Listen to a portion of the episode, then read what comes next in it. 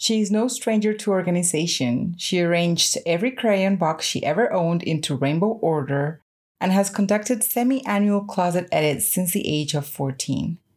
She is the founder of LMW Edits, a San Francisco based professional organizing company that focuses on common sense solutions for modern urban living.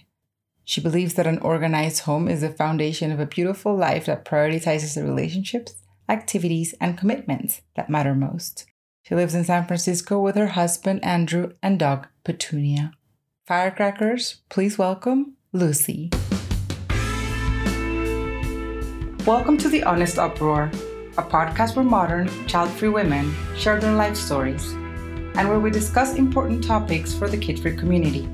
I'm Isabel, your host, and founder and firebrand of The Uprising Spark, a digital platform that offers life coaching products and services for modern, independent, child free women. Our aim is to build a strong female community and to connect empowered women around the globe. Lucy, one of the things that you told me that you wrote in your bio that I thought was absolutely amazing was the fact that you arrange your crayons into rainbow. yes, indeed. I, I started really young with with being organized. It's true. Oh, and how does that happen? I mean, because when you're a kid, I remember when I was a kid, I used to throw my stuff all over the place. It was my mom or somebody else picking up after me. Or... Yeah. Um, well, it's funny. Um, my so in in my house growing up, everything was very organized and everything had a place. And um, it was my dad. My dad is a really organized guy, and just that's how he is. And so I learned from him, and I just I really find comfort in order. And it just like if everything's organized, it just, you feel like you have control over your space and you can then use your energy to do other things rather than just trying to take care of normal everyday stuff. So to me, it seems really natural and just kind of like the way things are.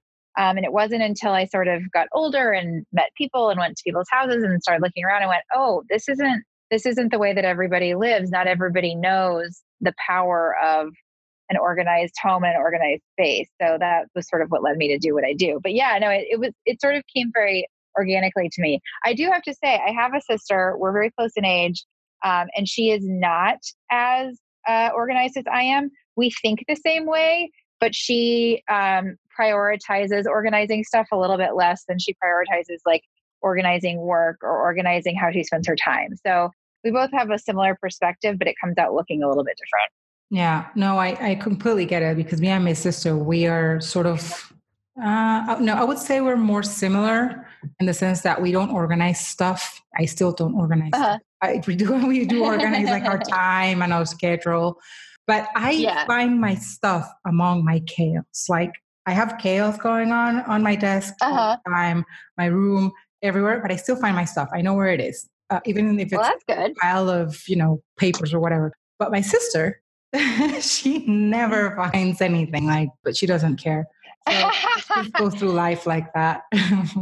yeah, you know, it, it's funny. It's, I, I, the more that I do this, the the work of organizing and helping people, the more I realize, you know, there's part of that that's that's your personality, and do you thrive on chaos or do you thrive on order, and what what are you drawn to? But then part of it is just like some people just never learned organizing skills, and they are skills. It's not it's not that you're a bad person or a or a messy person. It's just maybe you don't know have the skills that you need. And so I think of my work really as like teaching people who want to learn a skill. Yeah. So yeah. So it's something that you can definitely learn. Um, yeah, absolutely. And you also mentioned that you do uh, semi-annual closet edits since you're 14. You know, I yep. actually do the same thing. We do the same thing at home, and we actually call awesome. it. We use the word police as a verb, so we do the police. we oh. would go and open the closet and everything, like everything in every single cupboard and closet and box and everything that I have at home. And I start uh, putting into piles what I donate, what I throw away, and what I keep. How do you conduct yours? Well, I basically do that with my closet a couple times a year. It's the same thing. I just pull out what I'm going to donate or sell. Um, it's pretty quick these days. I keep a pretty minimal, I mean, not, I guess not minimal, but I keep a pretty streamlined wardrobe. And my husband's gotten into it too. So, like, every few months, he'll come to me and be like, I think we have too much stuff. We need to, like, look at the laundry room or we need to look at the garage or like whatever. So, um, it's sort of a constant cycle of making sure that you don't have anything extra and then also making sure you're not buying a bunch of stuff. I mean we're so picky about what we what we bring into the house at this point because we just know if we don't make a good decision then six months later it's going to be like why do i have this? Yeah i know exactly what you mean. I agree with you know the fact that you need to do like some cleaning or uh, yeah it's like it's sort of like not exactly cleaning but it's like decluttering yeah. Uh, yeah, decluttering, purging, yeah, tidying, yeah, all that stuff. Yeah, but it, in my opinion, it's it. I mean, I do. I declutter, I or I tidy, and I I take things out of my house. But then mm-hmm. the amount of things come back in. and I yes. I don't know if it's yes. because of the size of the place where I live, but I think people that tend to live in larger spaces also tend to hoard more stuff. Oh yeah, the more the more storage you have, the more stuff you can put in it. That's for sure. yeah. So I dream of having a tiny home. Have you seen those? you know, I know a woman who has a tiny home. I don't know her well, but she's um she's a an organizer here in San Francisco in the San Francisco area and she lives in a tiny home and she's just obsessed with it. She thinks it's great. I do I want to do that. Not only because like the environmental footprint is smaller, but also because uh-huh. there's like a lot less space for me to stuff to have stuff that I don't need, that I don't use. Uh, sometimes yeah. I worry because I'm like, I have, you know, insert word here, whatever it is, and it's just gathering dust somewhere in my mm-hmm. home. I don't like stuff gathering dust because I'm a I I don't organize. I'm not like a tidy person. Like I said, I'm a bit chaotic with stuff all over the mm-hmm. place. Mm-hmm. But I'm I mm-hmm. hate dirty stuff. Like for me, I'm oh yeah cleanliness. I'm anal about it. So I'm I'm not organized. Yep. But I'm like it has to be. My home has to be spotless. So yeah, speck of dust would drive me bananas. and it's harder to clean if there's a lot of clutter. That is for sure. Yeah. So, do you think that um, what type of clients do you serve? Are these people who don't have the time to organize, who don't know how to organize? Is it mostly women, um, men? How does it work? It it does skew more women. Um, it's basically people who want an organized home, and there's some combination of lack of time, lack of energy, lack of direction, um, lack of skill. So they they have an idea of what they want, but they don't know how to get there. I you know I look at sort of what I do is similar to someone hiring a personal trainer or hiring a nutritionist. Like we all know what we want to have and kind of how to get there, like theoretically. But it's one thing to know what you should be doing, and it's another thing to actually do it. so I sort of coach people and teach them through the process to help them get to where they want to go. Absolutely. I mean, so that's really important because I also do the same thing. I coach people yeah. to get where they want to go in a different way. Um, I, like I said, I, am not uh-huh. into organizing, but I understand exactly what you mean. So there is an American Society of Professional Organizers. This is this is a, yes. an actual. How do you? How would you call it? Is it like a, yeah. Like a career? Is it like a it's a it's an industry it's an industry association. There are actually two. Um, the older and more established one is NAPO. It's now called the National Association of Productivity and uh, Organizing Professionals. Wow. Um, and that one is sort of more. It's been around for like 30 years. Um, and I've been part of I'm part of that one as well. And then the American Society of Professional Organizers is sort of an upstart. I think they started about last year, maybe. Um, and their focus is a little bit more on like the modern way of looking at organizing. So, focusing on simplicity, environmental impact, really having more of a perspective on organizing. NAPO is really like, come one, come all if you organize. And ASPO is more like, we are focusing on um, simplicity and environmental impact um, and simple living. So, so it's like minimalism yeah. in a way. Kind of, yeah. They they skew more towards that, and I like that because I mean, I'm certainly not a minimalist as I look around my home office, um, but I, I definitely lean that way. It, it, when in doubt, less is more. I, I really do think that. And I've thought that more and more the more I do this work. Yeah, no, I agree with that. Uh, I'm not a minimalist either. Sure. and one of the things that you and I have in common that I have a lot of at home is art. Because I know uh-huh. you are in the board of a performance art incubator. Yes, I am. So you must be into art as well. I am. Yeah, I I consider myself an amateur appreciator of art. I don't know a I know more about dance. I grew up as a dancer and sort of followed all the major dance companies. I, you know, became obsessed with Alvin Ailey, which is an amazing company out of New York, um, when I was in college. Um, but I know less about sort of the the current art scene, and I definitely don't know a lot about visual art. But being on the board of this organization is so it's so rewarding because it really feels like I can have an impact on on the arts ecosystem here in San Francisco. And this this is an artsy city. Like there's a lot going on here. This is a mm-hmm. particularly cool and fresh and um, you know out there kind of organization that's really on the edge and pushing the boundaries of what performance art can mean and it's way outside my comfort zone but it's really cool yeah i can imagine i mean yes i mean when i think about i've never been to san francisco um, but when i think about it like the first thing that comes to mind is like you know the hippies and all that uh-huh, uh, yep. movement yep. that developed back in the 60s 50 uh, late 50s and early 60s and went on to the 70s and everything that spilled out of it and it is actually like the, it comes to mind as like a bohemian kind of society mm-hmm. basically there's definitely still that element for sure. I mean, you know, we're, we're, the city has been in the headlines in past in recent years for technology and all that kind of stuff, but there are definitely still a lot of creative, weird, cool, kooky people here in the city yeah. that give it flavor. And I, it's just, it to me, it's a privilege to be involved with that community because I myself am sort of a, sort of, you know, like straight laced person. I have a pretty normal life. I'm not especially creative or artsy myself. So to have a little bit of a connection to that vibrant, cool community is just I, it's an honor, really. I think it's awesome. Yeah, absolutely. And uh, are people as laid back in San Francisco as I think they are? as most people say. it depends. It depends on the context. In in business, people are pretty intense. Um, but in terms of you know food and culture and you know hanging out, I mean, there's definitely a California vibe here. I uh, I went to college on the East Coast, and I would say it's certainly different from the East Coast. Yeah, people in the East Coast are high strung. That's for sure. I found I found that. Yeah, I, I I noticed that. But I'm a I'm a Californian girl. I grew up in Southern California, so California is sort of what I'm used to. mm, oh, okay. Yeah, no, I'm used to the other thing. I'm used to the East Coast. I'm used to the high strong, fast paced, Yeah. no time for your bullshit kind of attitude. Yep, yep, totally. I wish I could live my life a little bit more like the people from San Francisco.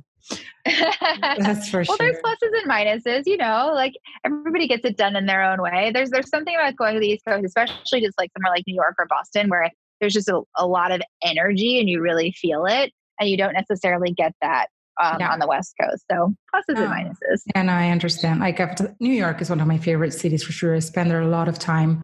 I, I try to like spend there at least four four months per year. I really love it. Uh, but yeah, but I, I mean, awesome. I know where you're coming from. Like it's really, it is very high energy. Um, and I, I come from a city which is, you know, large. My, I was born in Colombia and um, uh-huh. I live, well, I was born in the third largest city in Colombia. There's like 5 million inhabitants, so it's not a tiny town. But the right. feel is the feel of a tiny town. so, oh, okay. Yeah, whole different ballgame.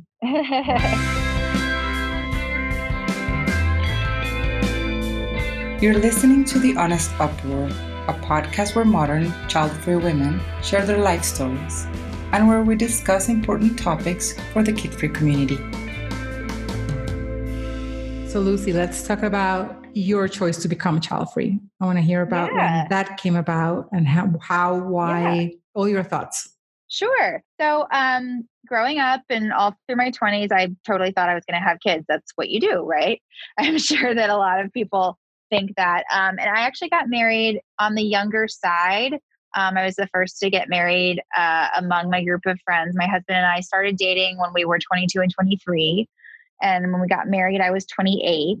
And we sort of said, let's, you know, take a few years and travel and work and have fun and be young in, in this great city, um, get a dog, like all that stuff. And, and we'll talk about having kids like later and we and i sort of said all right well i don't want to make this nebulous because you know i'm a practical person i'm organized so i said all right you know let's let's back it out in a perfect world you know you're supposed to be having kid that you're supposed to be done having kids by 35. Let's back that up. If we wanted two kids, like latest, latest, latest, we need to make this decision by the time I'm 32.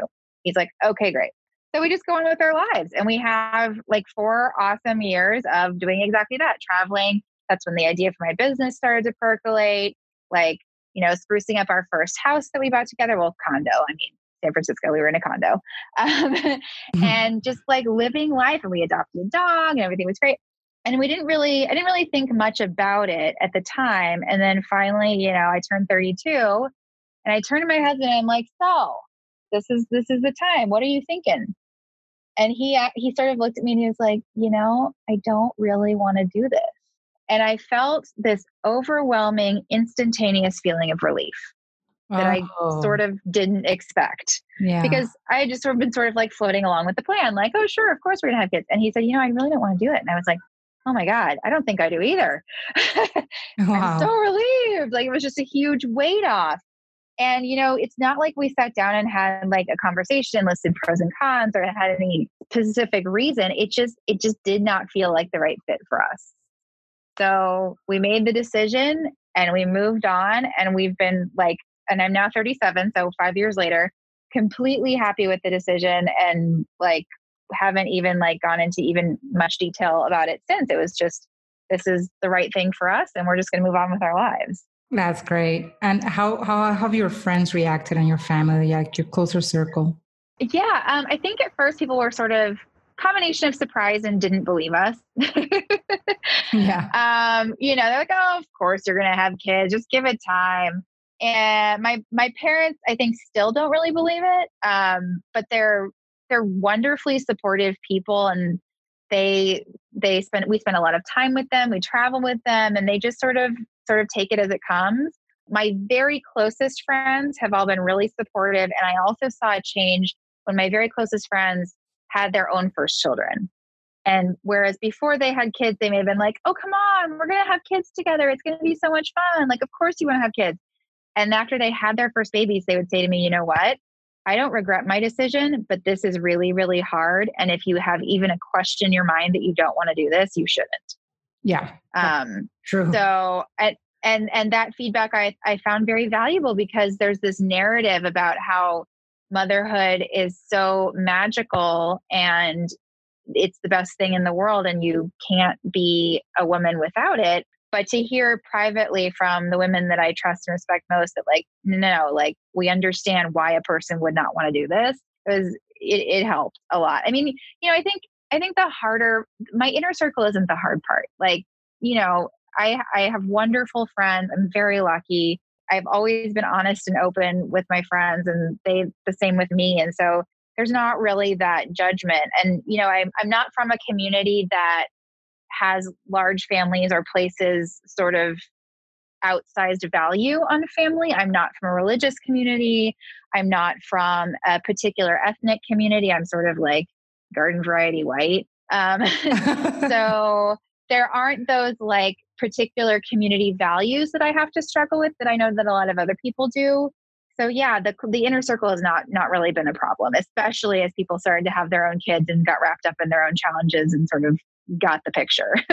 yeah. I'm glad that you have people around you that are that um, open about about you know talking about the challenges of what being yeah. a parent is. Yeah. Because I feel that parenthood it's real. Is just, yeah, absolutely. Because I feel that parenthood is just so romanticized in many places. Yes.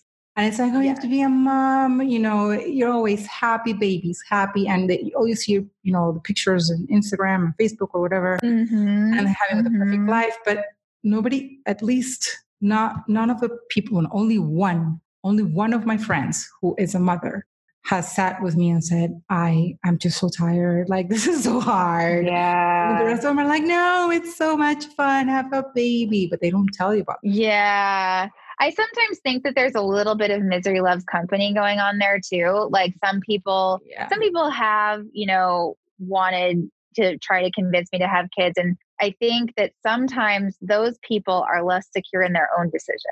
Like the people that I know who are parents who, you know, are very clear eyed about the ups and the downs and are very happy that they made that decision, those people aren't pressuring me.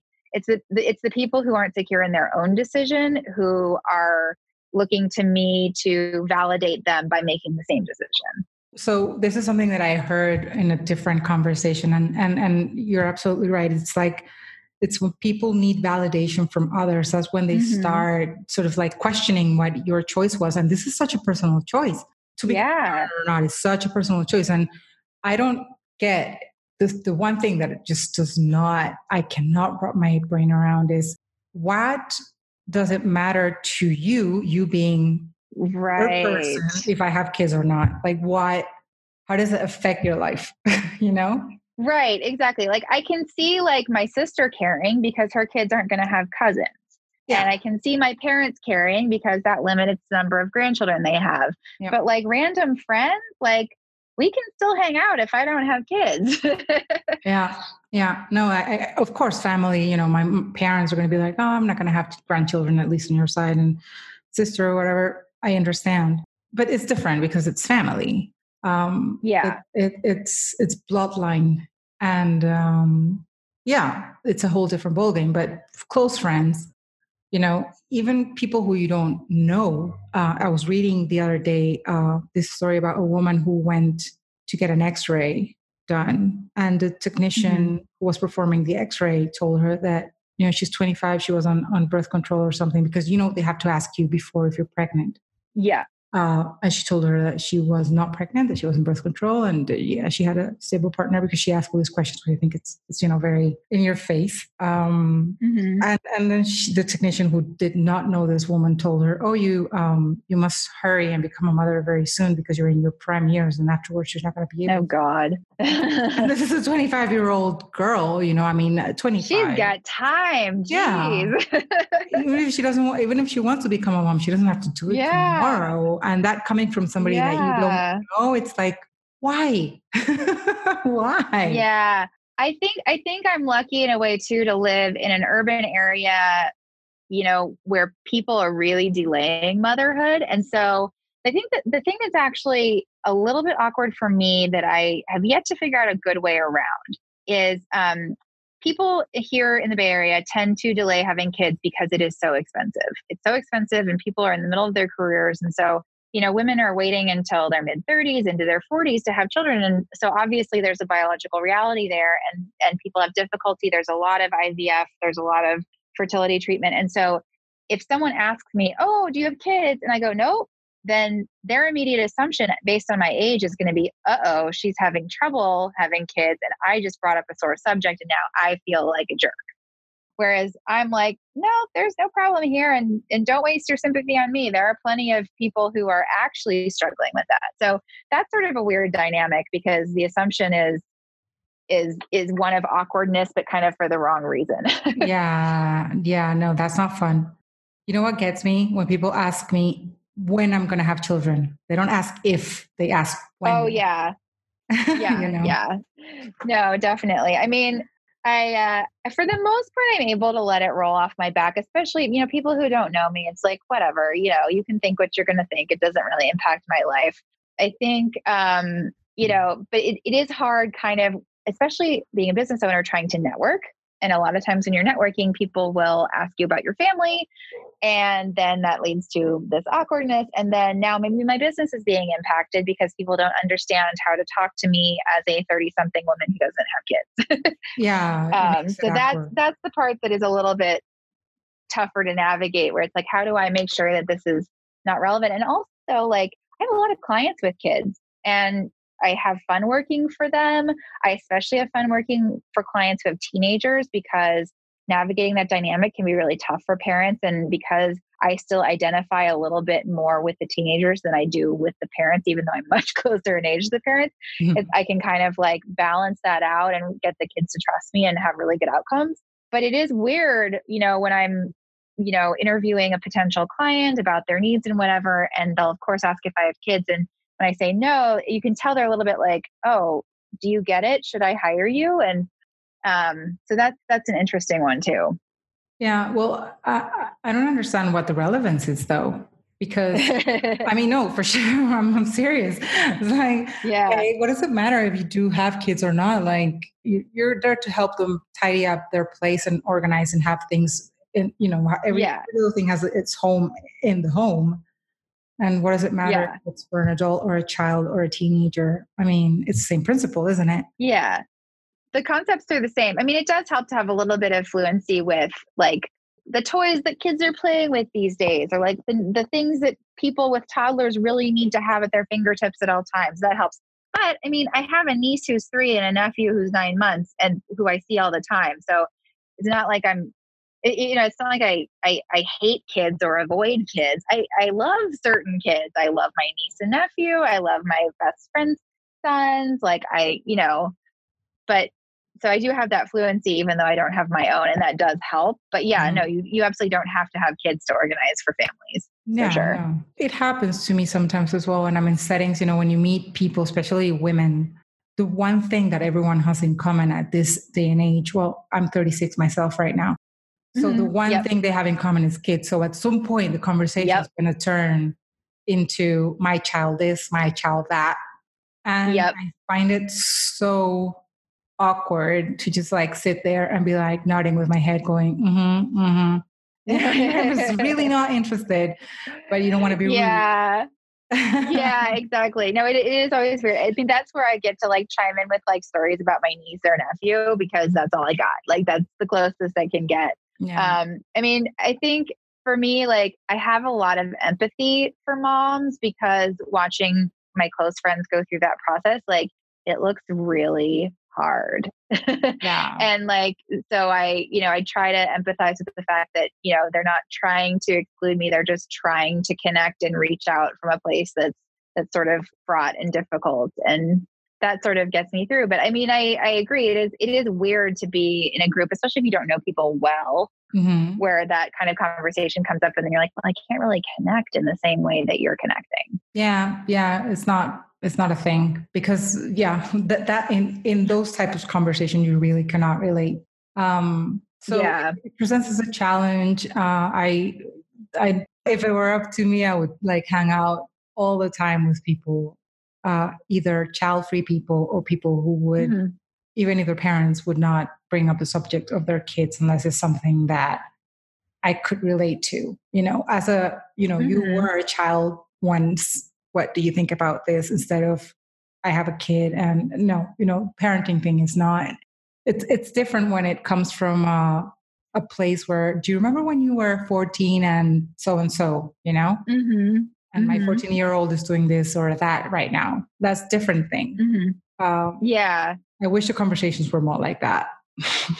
Yeah, I the the friend thing is hard. I feel like I think the thing that's been interesting to navigate, and I've been I've been able to do it pretty well. But it, you know, if you stop and think about it, it does get a little bit sad. Is like, you know, you you lose your friends when they become mothers, and Mhm. it's and it's not anything personal. It's because they just literally don't have any time. They Yeah. they and they don't have energy, and they're not sleeping, and their husband is probably driving them up a wall and not helping and you know like it, they're just in this place where the last thing they want to do is then schedule time to do something else with you Yeah. and so for me i just have to like i've learned to sort of let it go and enjoy the time that i do get and just sort of bide my time and wait until their kids sort of get to school age and they can breathe again Mhm. um, and hope that they will still want to be friends with me when we get to that when they get to that point yeah. um, and sometimes they may not and you know that's that's a hard thing but i mean my close close friends i've that has not been a problem and then more distant friends you know i actually this is a funny one i actually had a woman so we had lunch and this was like four years ago maybe at least four or five years ago I knew her kind of through a volunteer thing, and she's like, "Oh, let's grab lunch." I was like, "Oh, fun! You know, possibly for a new friendship, great."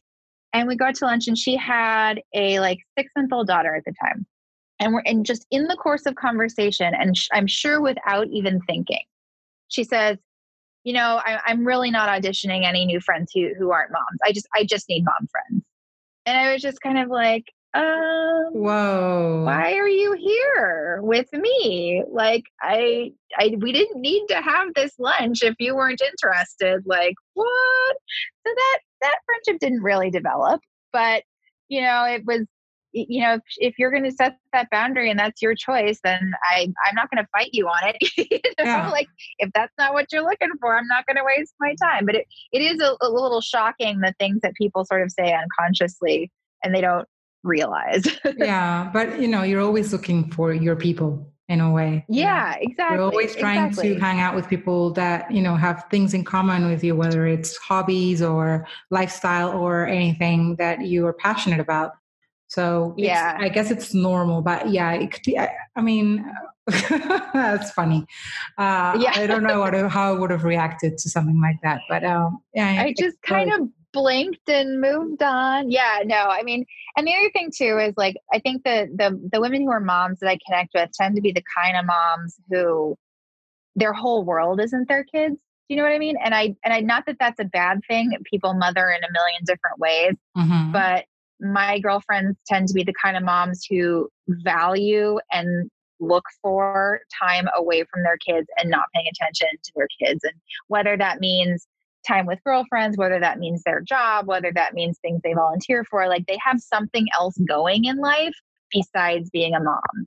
Um, you know, someone who's whose entire life is being a mom and wife is someone I'm probably not going to have much to connect with over. Whereas someone who is a mom but who's got other stuff going, we might have something in common there. Yeah, absolutely. That's why I re- usually don't connect with uh, stay-at-home moms. yeah, yeah, and you know, actually, I um, I tend not to seek out stay-at-home moms as clients mm-hmm. for that reason, um, because there's there's less of a connection there, and also, you know, the the reason that I do my organizing work is because I see that people just are very overwhelmed in life. Like there's so much going on. People are pulled in 9 million different directions. Um, and when someone is a stay at home mom, they aren't in that space. They're more like fussing around with the details. And I am much more about uh, streamlining lives and making life easier and not about fussing with the little details. So it's not really a culture fit for me to work for stay at home moms. Yeah. So yeah, I, I both personally and professionally there's not a there's not a good connection there yeah completely agree well lucy it's been a pleasure having you in my show unfortunately we're running oh, out of time thanks. But before it's been fun talking go, to you it's been so much fun talking to you too thank you but before i let you go is there anything else you would like to add anything at all you know um I think that's that's it. I mean, it's it's nice to know you're creating a community, and I think that there are more of us out there than people think. And I'm happy to speak up as a person who chose not to have children and be a voice and tell other people that you can do this and it's a great way to live. People who are parents are happy, people who are not parents are happy. Do your thing. Do Absolutely. You. Do you. That's great. Well, thanks again, Lucy, for your time. It was a pleasure having You're you. You're very welcome. Thank you for listening to The Honest Uproar, a podcast where modern, child free women share their life stories and where we discuss important topics for the kid free community. We hope you tune in next week for our newest episode. And since we love hanging out with you, please be sure to follow us on social media at The Honest Uproar and visit our website at thehonestuproar.com. If you like what you heard, feel free to share with your fierce, child free firecracker friends. Until next time, continue fueling your inner fire.